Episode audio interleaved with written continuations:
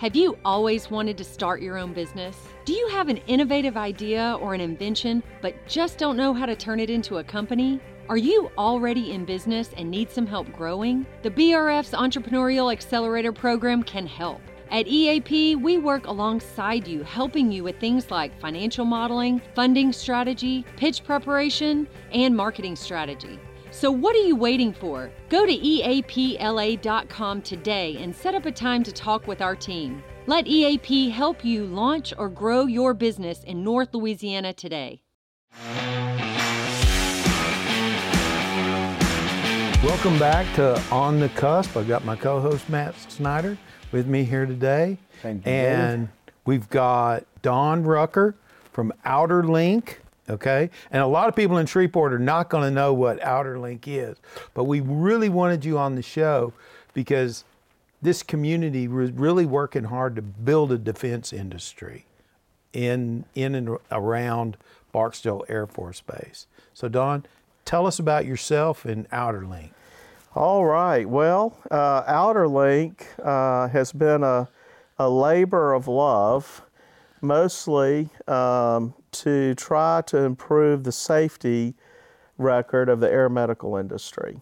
Um, Metro Aviation, local company here in Shreveport, operates uh, 167 air medical helicopters around the country, and it's not a very safe industry. Um, the Discovery Channel would have you think that the most dangerous occupation in America is being on a crab boat in Alaska. yeah, true. But it's actually being part of an air medical rescue crew. Really? Um, they fly out, they're very brave men and women that go out and in the night and land in places that weren't designed to be landing zones. And um, so it's dangerous. And uh, Mike Stanberry, the founder of Metro, uh, wanted to see if there were ways to leverage technology to make the industry safer. So Outerlink had been a, a vendor to Metro supplying aircraft tracking, just very basic Right. aircraft tracking, and uh, approached Outerlink with the challenge how can we leverage technology to know what's going on with that aircraft after it lifts and flies away, right? And so that's uh, what Outerlink has been engaged in for the last 15 years or so. Uh, and it's been my pleasure uh, to be aboard during that time. Um, we had a, a very uh, generous um, budget, and basically were allowed to be as creative as we could be to try to solve the problem. And So this you're- is out of Shreveport. It is out of Mhm. Shreveport, This is right out of over there, not far from the downtown airport is where y'all are located. That's and you said 128, No, 167 aircraft. 167 aircraft Yeah. right now have your technology. Well, 430 have our technology, uh, but Metro happens to be the local company uh, that had the vision uh, for the system originally. So originally. these are helicopters operating all over the country. all over the country. Um, we also have, you know, other markets besides air medical. We have probably 150 or so uh, aircraft in the oil and gas uh, business that deliver uh, workers to and from the rigs. Um, cool. but uh, air medical's where it started. Now, I got introduced to Outerlink through General retired Gerald Goodfellow. Yes. Okay. And because we were doing a lot to help build the defense industry uh, around Shreveport. And tell us a little bit about your interaction that got you started down Yeah. the defense path. It's it's a great story. It's it's two dads on a soccer field. No way.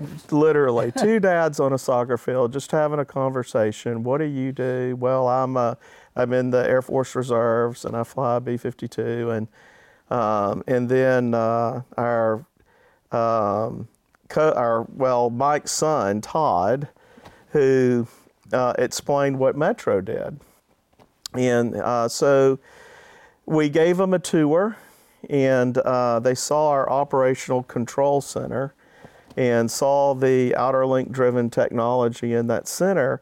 And it really is like something from a Hollywood movie. Um, it's a dark room with huge screens, and you see uh, the real time status of uh, the aircraft engines, the cautions and warnings, all these things. So the gentleman um, from the Air Force looked at that and recognized immediately that this was technology the Air Force didn't have and that they would really benefit from.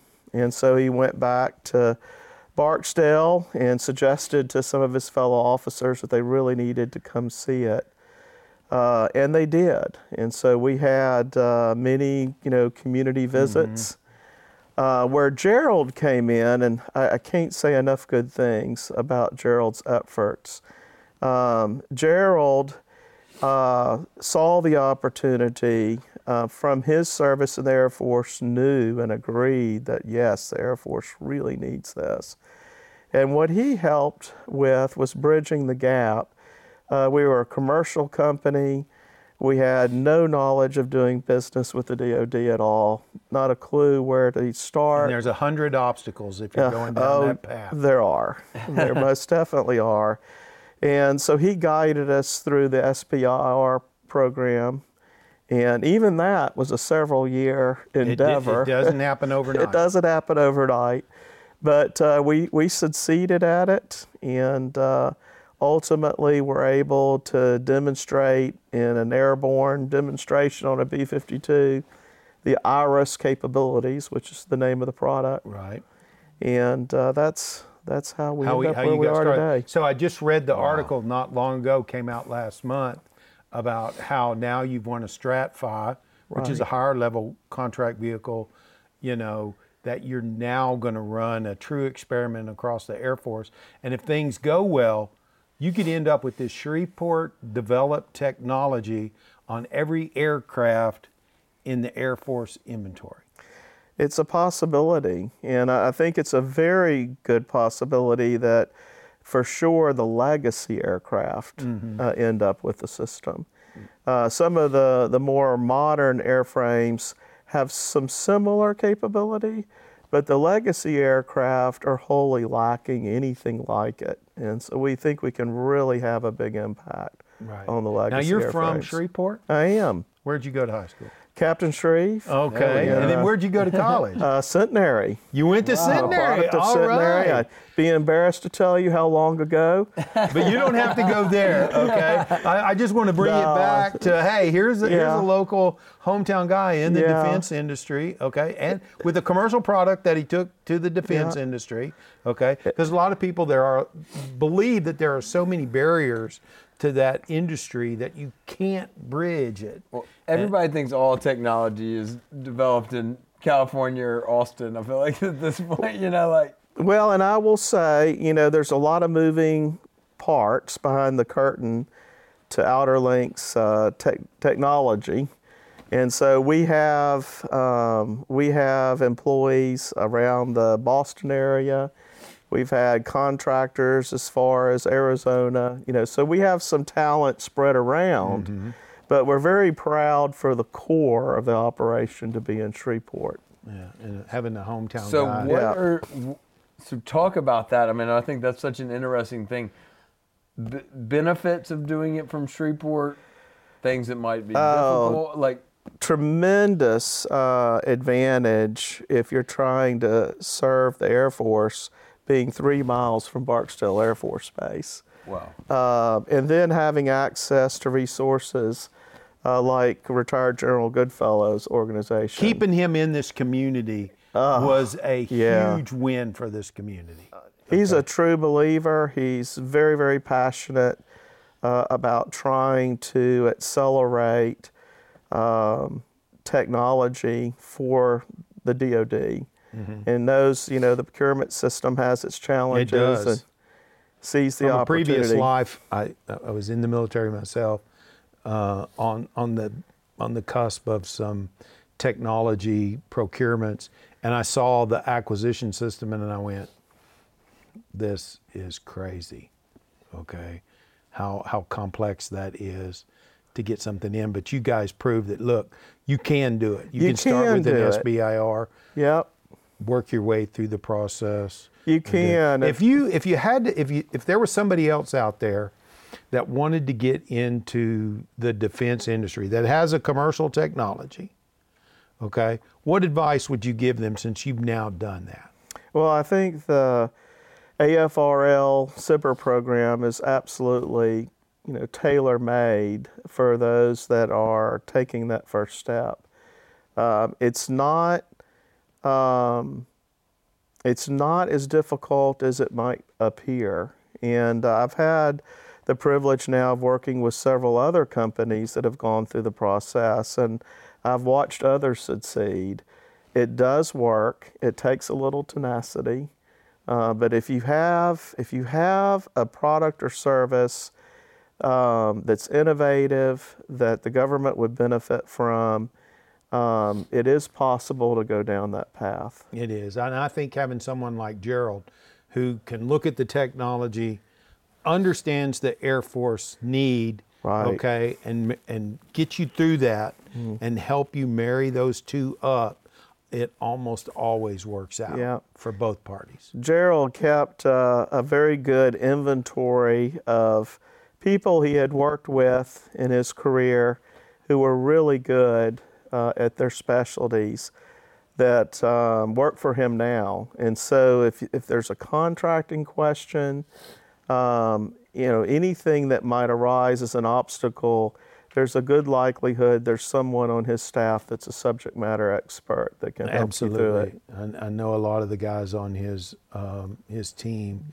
and that's kind of like Shreveport. We tell the story all the time. If you're in Shreveport, you're from Shreveport. Chances are you need something. We know somebody. Yes. Okay. That you can get to to get that done. Yeah. And Gerald is the guy. If you if you have a commercial technology, okay, he's the guy that can help you get connected in the Air Force, and he's It's a, really exciting from a, a layperson standpoint that this kind of stuff is happening in Shreveport. And I think it's really encouraging of what can happen here. And there's a lot of talent in Shreveport. Uh, there really is, and um, you know, I know you know there's an effort to kind of create a technology corridor down I-20, and I have a lot of hope and enthusiasm that that's going to succeed. Uh, the basic building blocks are here. Um, we just you know need good community-minded folks pulling together to make it happen. Yep, I agree. So you- you're a lifetime, you know, citizen of, of this community.